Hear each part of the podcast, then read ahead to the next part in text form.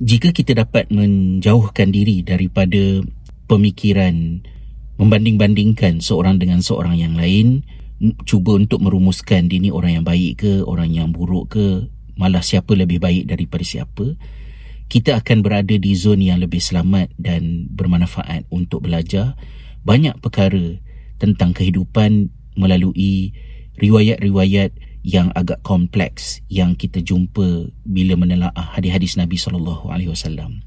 Antaranya adalah kisah-kisah yang diriwayatkan oleh Sayyidatina Aisyah radhiyallahu anha yang jika kita sendiri berpenyakit kita akan mudah terfokus kepada ini kelemahan, ini keburukan dan kita nak membandingkan Aisyah radhiyallahu anha dengan Khadijah radhiyallahu anha ataupun dengan sesiapa sahaja yang lain adakah dia ini beliau ini Rasulullah SAW uh, suka ke ataupun tidak suka? Pertanyaan-pertanyaan yang tidak selayaknya dilontarkan kepada uh, seorang sahabat dan juga isteri baginda Ummul Mukminin seperti Aisyah radhiyallahu anha. Apa yang saya maksudkan daripada kenyataan ini adalah kisah-kisah yang menceritakan tentang kecemburuan Aisyah radhiyallahu anha terhadap uh, isteri baginda sebelumnya iaitu Khadijah radhiyallahu anha. Aisyah boleh berada di dalam keadaan memilih untuk tidak menceritakan perasaannya, tingkah lakunya yang silap pada pandangan beliau sendiri sehingga ianya terakam dan dibaca berulang kali ratusan tahun, ribuan tahun, generasi demi generasi, beliau boleh menyimpannya dan tidak menjadi pengetahuan umum. Tetapi Aisyah radhiyallahu anha mengutamakan pelajaran untuk kita. Salah satu daripada cara kita menghargai apa yang diusahakan oleh Aisyah radhiyallahu anha itu adalah dengan memberikan fokus kepada pelajaran yang hendak disampaikan. Kecemburuan Aisyah kepada Khadijah itu diceritakan di dalam beberapa occasion di dalam beberapa riwayat yang berbeza-beza banyak daripada cerita itu terkandung di dalamnya perkara yang boleh dilihat seperti mengaitkan diri sendiri. Tetapi kita perlu mengelak daripada berfikir sedemikian rupa. Bahkan tujuan Aisyah radhiyallahu anha menceritakan isi hatinya dan apa yang dilakukan olehnya yang beliau ataupun ya yang beliau kesalkan kerana ia telah menimbulkan kemurkaan Nabi sallallahu alaihi wasallam. Perkara-perkara tersebut adalah untuk kita belajar. Di dalam satu riwayat Aisyah radhiyallahu anha ummul mukminin menceritakan anna Rasulullah sallallahu alaihi wasallam uh, kana yukthiru dhikra Khadijah. Faqultu ma akthara ma tukthiru min dhikri Khadijah ya uh, Aisyah Ummul Mukminin radhiyallahu anha menceritakan bahawa sungguhnya Rasulullah sallallahu alaihi wasallam pada satu ketika selalu sangat banyak sangat menyebut tentang Khadijah.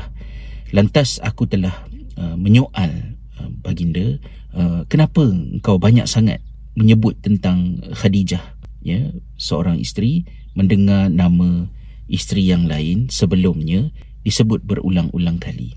Akhlafa Allah Ta'ala laka min ajuzin hamra'i syadqain wa qad halakat fi dahrin. Ha, itu kata-kata yang luar biasa ya apabila Khadijah diungkapkan oleh Sayyidatina Aisyah radhiyallahu anha dengan berkata sedangkan Allah telah menggantikan untukmu perempuan tua yang bergusi merah itu dan dia tu dah lama mati kalau kita terjemahkan uh, dalam bentuk yang nak dapatkan impact yang sama macam ungkapan dalam bahasa Arab ni. Wanita tua bergusi merah itu bermaksud si tua yang dah tak ada gigi tinggal gusi saja dan waqad halakat fi dan dia tu dah lama dah matinya. Kenapa duk sebut-sebut lagi? Uh, itu adalah kata-kata Aisyah radhiyallahu anha mengenai Khadijah dan kita boleh pada masa peringkat ini mempertimbangkan dan acknowledge bahawa satu sifat yang maklum jika seorang wanita itu mendengar nama seorang wanita yang lain berulang-ulang kali dan itu menimbulkan rasa tak selesa uh, it's quite easy to understand kenapa Aisyah boleh menimbulkan isu tersebut فغضب رسول الله صلى الله عليه وسلم غضبا ما رأيته Uh, ghadiba mithlahu qat kata-kataku itu telah menyebabkan Rasulullah sallallahu alaihi wasallam menjadi marah dengan kemarahan yang aku tidak pernah lihat sebelumnya kata-kata itu sungguh luar biasa impact dia kepada baginda sallallahu alaihi wasallam dan menimbulkan satu bentuk kemarahan yang Aisyah tak pernah tengok sebelumnya. Waqala lalu Rasulullah SAW menjawab, ya, Inna Allah razaqaha minni ma lam yarzuq ahadan min kun.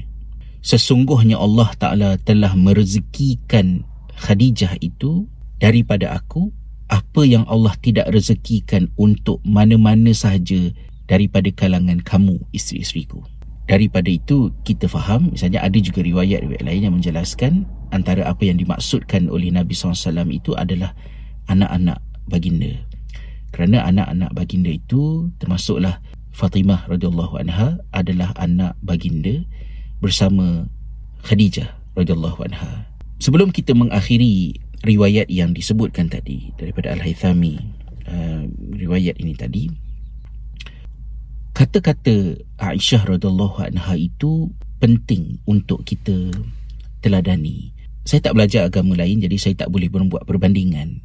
Tetapi Islam adalah agama yang eks, secara eksplisit berulang kali menekankan tentang words matter ya penting tentang perkataan. Perkataan boleh menghancurkan, perkataan boleh membina, perkataan boleh membentuk, perkataan menjadi sebab orang masuk neraka dan perkataan boleh memenuhi timbangan kebaikan menghantar orang ke syurga. Dan Rasulullah sallallahu alaihi wasallam selalu mengingatkan kaum wanita, para isteri tentang bahayanya bercakap sesuka hati dalam keadaan tak sedar sampai benda itu jadi perkara yang biasa. Kita lihat misalnya di dalam satu riwayat yang lain bagaimana Rasulullah sallallahu alaihi wasallam uh, menceritakan uh, ittala'tu fil jannah faraitu aktsara ahliha al-masakin. Aku telah menjenguk ke syurga dan aku melihat ramai penghuninya adalah terdiri daripada orang-orang yang miskin. Wa tala'tu fin nar faraitu aktsara ahliha an-nisa. Dan aku juga telah uh, melihat menjenguk neraka dan kulihat kebanyakan mereka yang berada di neraka itu adalah daripada kalangan orang perempuan. Yang menjadikan orang miskin ramai di syurga bukanlah kerana kemiskinan atau kekayaannya dan yang menjadikan ramai di neraka itu adalah orang perempuan bukan kerana keperempuanan perempuan itu tetapi ada sesuatu yang lazim dilakukan oleh orang-orang miskin yang menjadikan mereka itu ahli syurga dan ada perkara-perkara yang menjadi kelaziman dilakukan oleh orang perempuan yang menyebabkan ramai orang perempuan dalam neraka. Maka fokus kita bukan kepada status sosial ataupun kepada soal jantina tetapi apakah yang selalunya attribute kualiti ada pada orang-orang miskin dan apa pula yang ada pada orang perempuan yang kita kena aware supaya yang baik kita perbanyakkan dan yang tidak elok itu kita tambah usaha untuk tidak melakukannya. Qalu lima ya Rasulullah.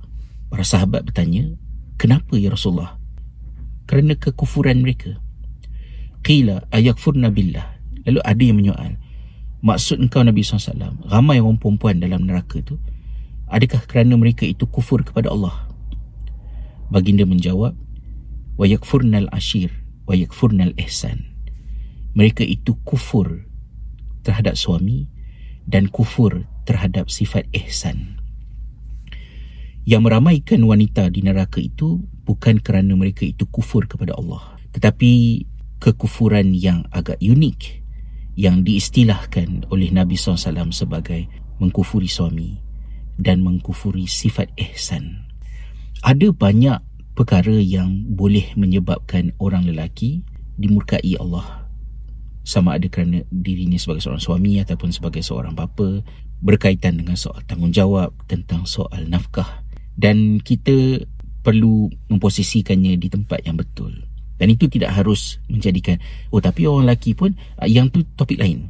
Tapi di sini Nabi SAW sedang mengajar sesuatu tentang perkataan. Yang mana kata Nabi SAW yang menyebabkan ramai orang perempuan di dalam neraka itu adalah kerana mereka itu kufur. Dan bila sahabat tanya kufur kepada Allah ke? Rasul kata bukan. Tetapi kufur kepada suami. Wah siapa suami ni? Tuhan ke? Nanti dulu. Bila baginda memahami bahawa para sahabat tidak begitu jelas apakah yang dimaksudkan dengan kufrul ashir dan juga kufrul ihsan ini baginda menjelaskannya di dalam bentuk satu demo dengan mengungkapkan dialog yang menggambarkan maksud mengkufuri suami supaya dia lebih relatable supaya kita boleh fikir balik betul-betul. Are we doing the same thing? Terutamanya bagi orang perempuan lah. Adakah ini juga perangai kita? So that kita take note dan kita kena ubah benda tu. Iaitu kata baginda sallallahu alaihi wasallam dalam riwayat lain pada cerita yang sama di dalam Al-Bukhari dan Muslim kata baginda lau ahsanta ila ihdahunna ad-dahr thumma ra'at minka shay'an qalat ma ra'aitu minka khairan qat. Bila mana ketika mana engkau buat baik kepada salah seorang daripada isterimu itu sepanjang masa sepanjang tahun thumma ra'at minka shay'an lepas tu dia isteri ni tadi ada sesuatu pada suaminya itu yang dia tak berkenan yang dia tak tak suka Lalu apa katanya? Ma ra'aitu minka khairan qat. Engkau ni satu benda baik pun tak ada. Satu perkara yang isteri tidak suka telah trigger dia untuk dia menafikan kebaikan suaminya. Betapa kata-kata ini adalah perkataan yang boleh kita katakan sangat common dalam kehidupan. Mungkin diungkapkan oleh isteri ketika penat, ketika marah, ketika PMS. Tetapi apa jua latar belakang itu tidak menjadi alasan untuk kata-kata ini kita anggap biasa. Hari ini cakap betul minta maaf, nanti buat lagi. Tapi kita kena fikirkan betul-betul betapa beratnya perkataan words matter sehingga Nabi SAW mengklasifikasikan kata-kata sedemikian rupa di dalam kategori kufrul ashir dan mengkufuri kebaikan. Dan perlulah bagi kita untuk menginsafi betapa boleh musnahnya. Banyak perkara penting dalam kehidupan hanya kerana kita tak jaga lisan. Dan lebih buruk lagi kalau kita cakap sesuka hati dan kita kita anggap ini adalah nature orang perempuan yang orang lelaki kena terima seorang so, lelaki jangan lembik sangatlah. Accept benda tu jangan berasa hati sangat. That's not the point. Suami tu berasa hati ke tak berasa hati ke itu urusan dia. Tapi kata-kata ini apa pun tak ada baik menafikan kebaikan suami kerana ada satu perkara yang you tak puas hati dengan suami ini perkara yang amat berat. Di sisi agama Islam agama lain saya tak tahu tapi it's quite amazing untuk kita fikirkan betapa pentingnya pemilihan perkataan yang baik untuk kita berada dalam kebaikan di dalam sebuah rumah tangga. Jadi sebab itu bila mana Aisyah radhiyallahu anha menceritakan kesilapan beliau pada mengungkapkan perkara-perkara yang menimbulkan kemarahan, Aisyah pastinya berada di dalam keadaan memahami tentang besar atau kecilnya salah silap satu perkara.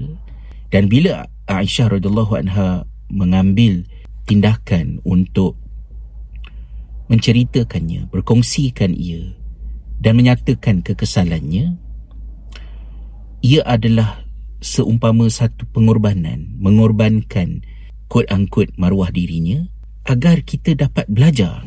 Dan ini juga satu pelajaran penting untuk kita faham bahawa Islam ni bukan agama drama bukan agama semuanya cantik elok belaka nak dengar benda yang kita suka saja. Islam adalah agama yang praktikal realistik dan sangat bertujuan untuk guide kita dalam kehidupan. So kita kena appreciate benda ni tadi. So it's not the point untuk kita nak evaluate Aisyah radhiyallahu anha ni. Seorang so, dia adalah seorang yang istiabar. Itu bukan urusan kita.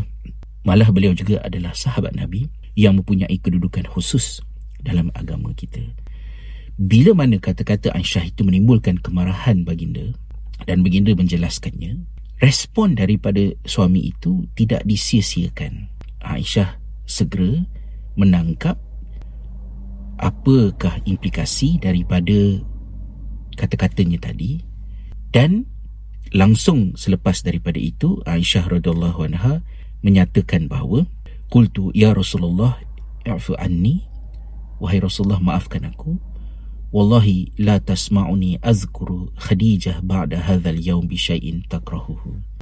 Um, demi, demi Allah engkau tidak akan lagi mendengar selepas ini aku bercakap tentang Khadijah dengan apa-apa percakapan apa-apa bentuk yang kau tidak suka dan ini menjadi pelajaran yang penting untuk kita melihat bahawa dalam hidup ini Islam ini kita mengutamakan tujuan, fungsi. Soal uh, bahagia, tak bahagia, happy, tak happy dalam sebuah perkahwinan ke apa tu bukanlah tidak penting.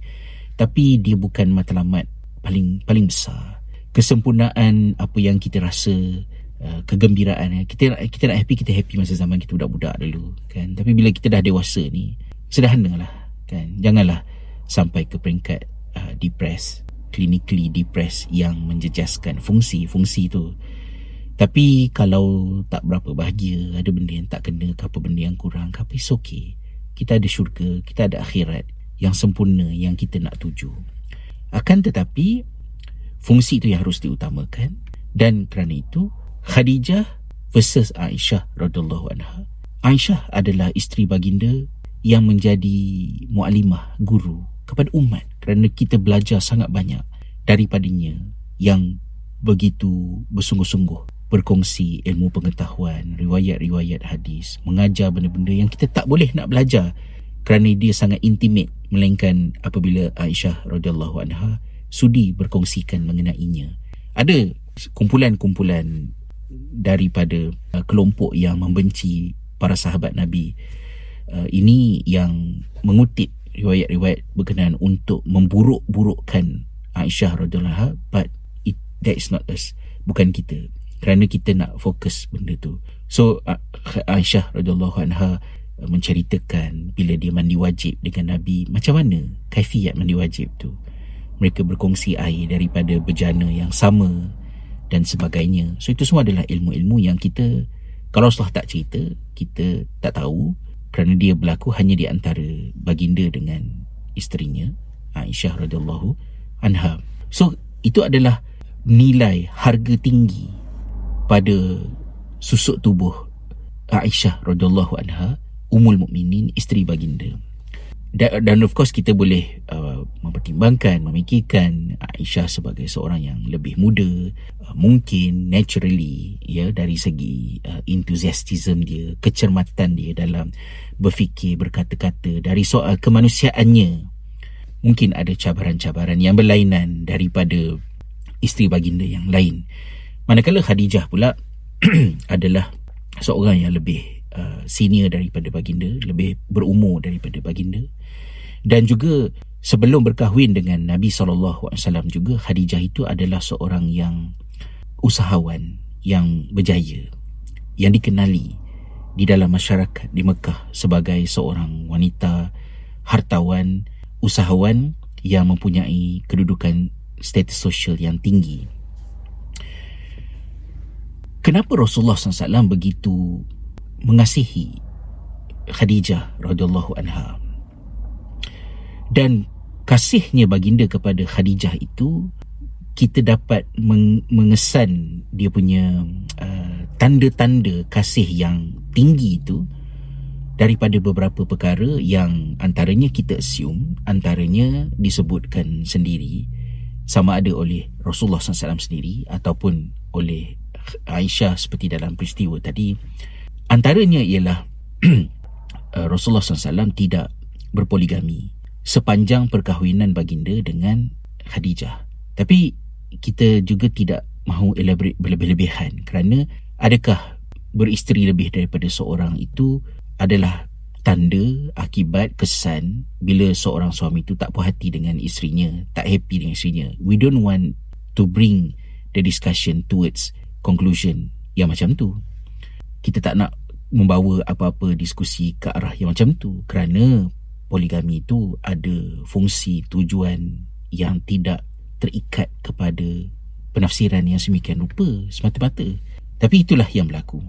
Kemudian yang keduanya kasih sayang Rasulullah SAW kepada Khadijah itu juga kita faham bila mana baginda masih menyebut-nyebutnya selepas Khadijah wafat dan menimbulkan kecemburuan kepada Aisyah radhiyallahu anha. So itu adalah di antara tanda-tanda yang menunjukkan kasih sayang baginda kepada Khadijah itu lebih daripada biasa. Soalnya kenapa? Bila saya tengok di dalam Uh, kitab-kitab sirah riwayat-riwayat yang menceritakan tentang Khadijah radhiyallahu anha ini ada di antara uh, riwayat berkenaan yang uh, unik yang menceritakan tentang uh, bagaimanakah ketika baginda bersama dengan Jibril alaihi salam dan bersama dengan Khadijah radhiyallahu anha. Maknanya ada segitiga dalam sesi yang begitu intimate di antara Rasulullah SAW dengan Jibril AS itu uh, Khadijah itu di, disapa diberikan salam oleh Jibril itu menggambarkan tinggi dan mulianya kedudukan beliau. Namun dalam kitab sirah selalu konklusi itu pergi kepada menyatakan bahawa kasih sayang Nabi SAW kepada Khadijah itu Selain daripada faktor anak-anak ni tadi juga ia adalah kerana Khadijah adalah seorang uh, isteri yang mempercayai menerima mengimani uh, risalah baginda ketika dunia penduduk di Mekah menolak dakwah baginda memberikan support kepadanya. So it's about um, benda-benda yang berkaitan dengan perjuangan yang yang agak heroik dan uh, dramatik. Which is benar itu adalah pemahaman yang betul. Namun bila Aisyah radhiyallahu anha kongsikan dengan kita dialog-dialog peristiwa-peristiwa yang menunjukkan kepada beberapa perkara yang baginda tak berkenan tak suka isterinya buat macam tu.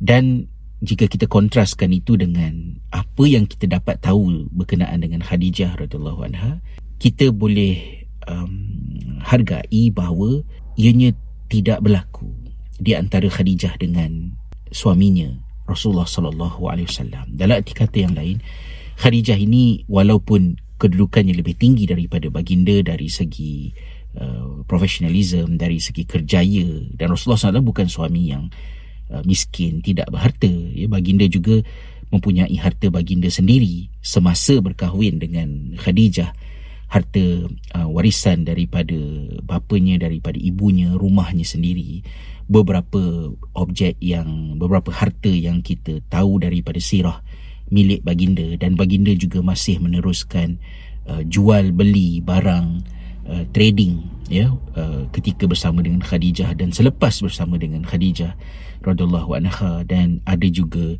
uh, bahagian-bahagian bila berlaku uh, peperangan ya di, dari segi harta rampasan perang dan sebagainya ada allocation tertentu. So baginda itu berpendapatan. Tetapi at least semasa dengan Khadijah baginda itu uh, dari segi matching uh, income dia Khadijah tu lebih tinggi lah. Tapi Khadijah memposisikan suaminya di, di, suaminya di tempat yang sangat mulia melalui perkataan perkataan yang dia ungkapkan terhadap suaminya yang tak banyak tapi kita boleh menyelaminya. Kita tahu kisahnya bila mana Rasulullah sallallahu alaihi wasallam didatangi oleh Jibril dalam wahyu yang pertama yang telah menyebabkan Rasulullah SAW berada dalam keadaan yang takut. Apakah yang telah berlaku kepada dirinya? Adakah ini sesuatu yang negatif, satu benda yang tak elok? So kita boleh tahu ya daripada riwayat Al-Bukhari itu uh, bagaimana Khadijah radhiyallahu anha mengungkapkan apa yang dia pandang tentang suaminya yang menjadi alasan bahawa tidak mungkin Allah akan mengizinkan benda yang tak elok berlaku kepada kamu kerana kamu adalah seorang yang terpuji. Katanya ya kata Khadijah radhiyallahu anha ya kalla abshir bahkan tak mungkin ya wahai suamiku bergembiralah. Kamu fa wallahi la yukhzikallahu abada. Demi Allah Allah tidak akan sekali-kali menghinakan kamu ya. Fa wallahi innaka latasilur demi Allah kerana sesungguhnya engkau ini adalah seorang yang menghubungkan silaturahim ya. Uh, watasdaqul hadis dan seorang yang benar pada perkataan-perkataannya. Watahmilul uh, kal ya. Dan kamu juga itu uh, memikul um, uh, beban uh, orang lain ya. Maksud dia uh, bila orang susah engkau uh, pikul sebahagian daripada kesusahan mereka itu.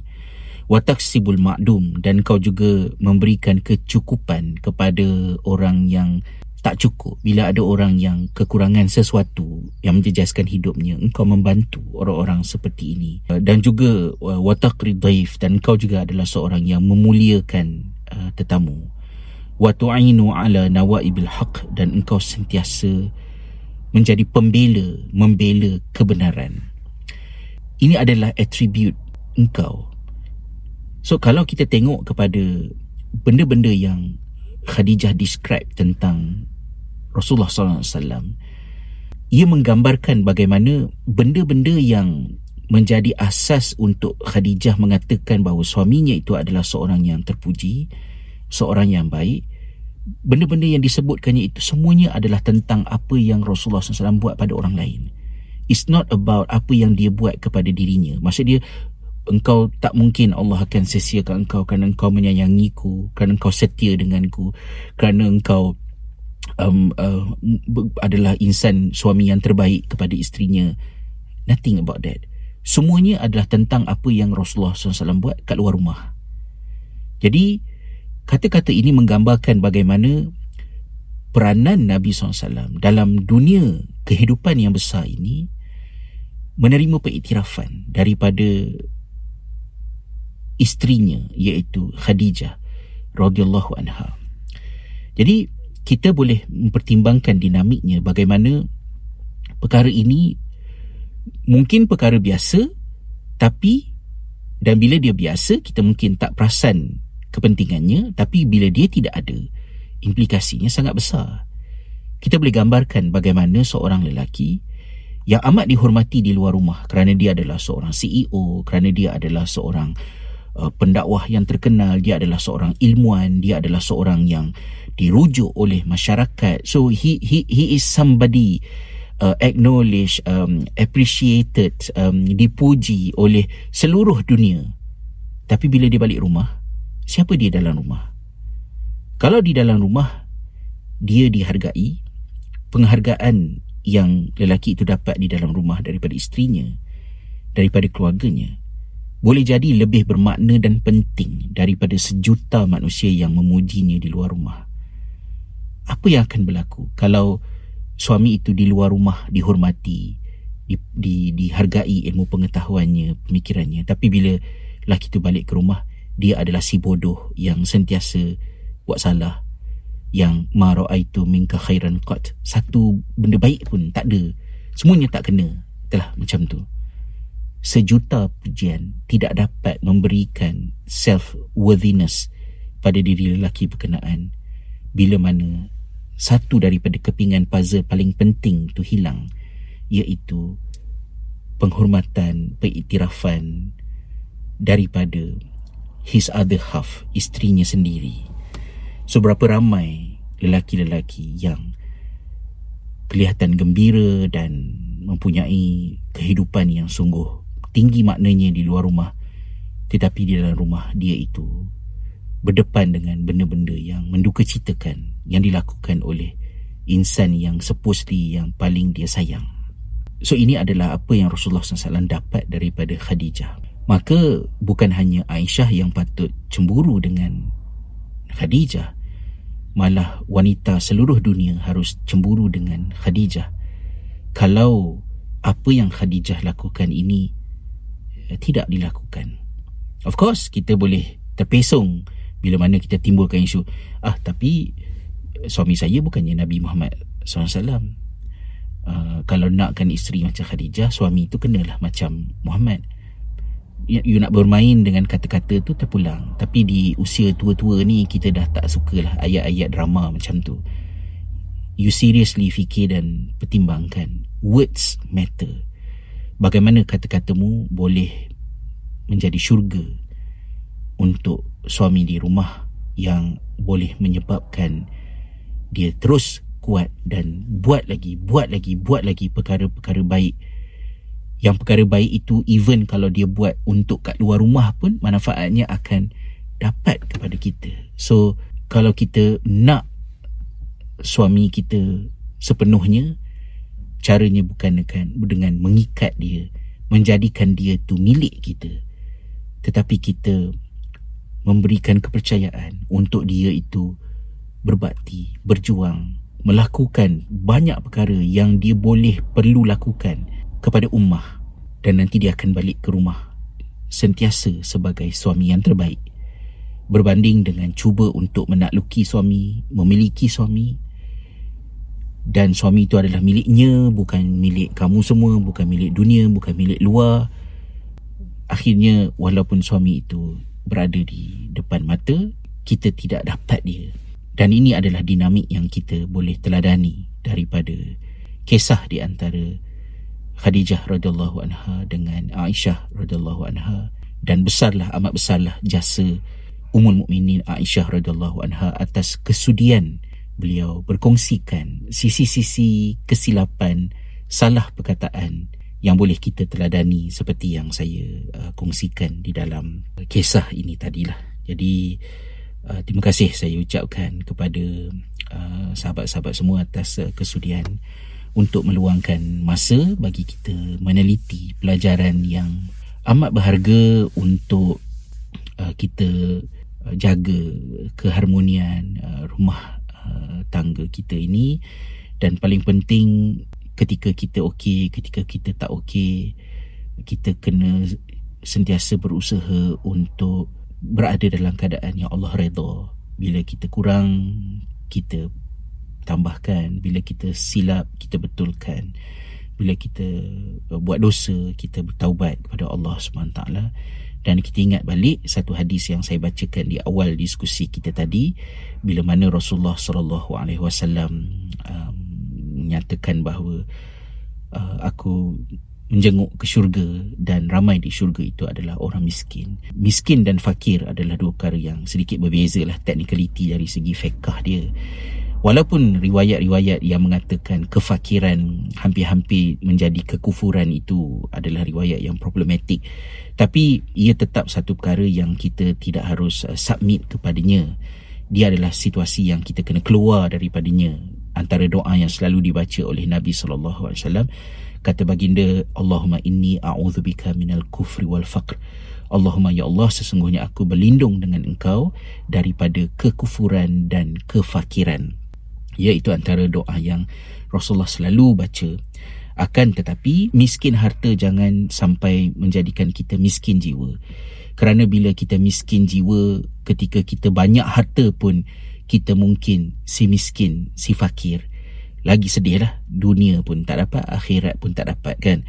Abu Zar Al-Ghifari meriwayatkan um, bagaimana beliau berkata ya uh, afatara qillatal mal huwal faqr uh, Rasulullah SAW bertanya kepada Abu Zar Al-Ghifari um, adakah kekurangan harta pada pandangan kamu wahai Abu Zar adalah kefakiran? Kata Abu Zar na'am ya Rasulullah. Sudah tentu betul wahai Rasulullah SAW Kemudian kata baginda qala innamal ghina ghinal qalb. Uh, sesungguhnya kekayaan itu adalah kekayaan jiwa wal faqru faqrul qalb dan kemiskinan yang sebenarnya kefakiran yang sebenarnya adalah miskin jiwa miskin yang ada dalam diri kita so jika kita kaya jiwa dengan sifat syukur dengan qanaah harta yang sedikit itu tidak menjejaskan makna kehidupan. Tapi kalau kita miskin jiwa, duit tak pernah cukup, hidup kita tak pernah uh, kita ada rasa kepuasan terhadapnya, dan itu adalah penyakit yang yang yang buruk jika ia hadir dalam kehidupan kita. Uh, moga-moga adalah sedikit manfaat daripada uh, perkongsian kita pada kali ini daripada matahari bawah naik ke atas kan. Uh, mohon maaf atas kekurangan apa-apa dalam penyampaian apa yang saya kongsikan ini adalah untuk pelajaran teladan peringatan kita bersama. Moga-moga Allah uh, redha dengan kita dan sentiasa bimbing kita ke jalan yang benar insyaallah. Wallahu alam. Take care everyone. Assalamualaikum warahmatullahi wabarakatuh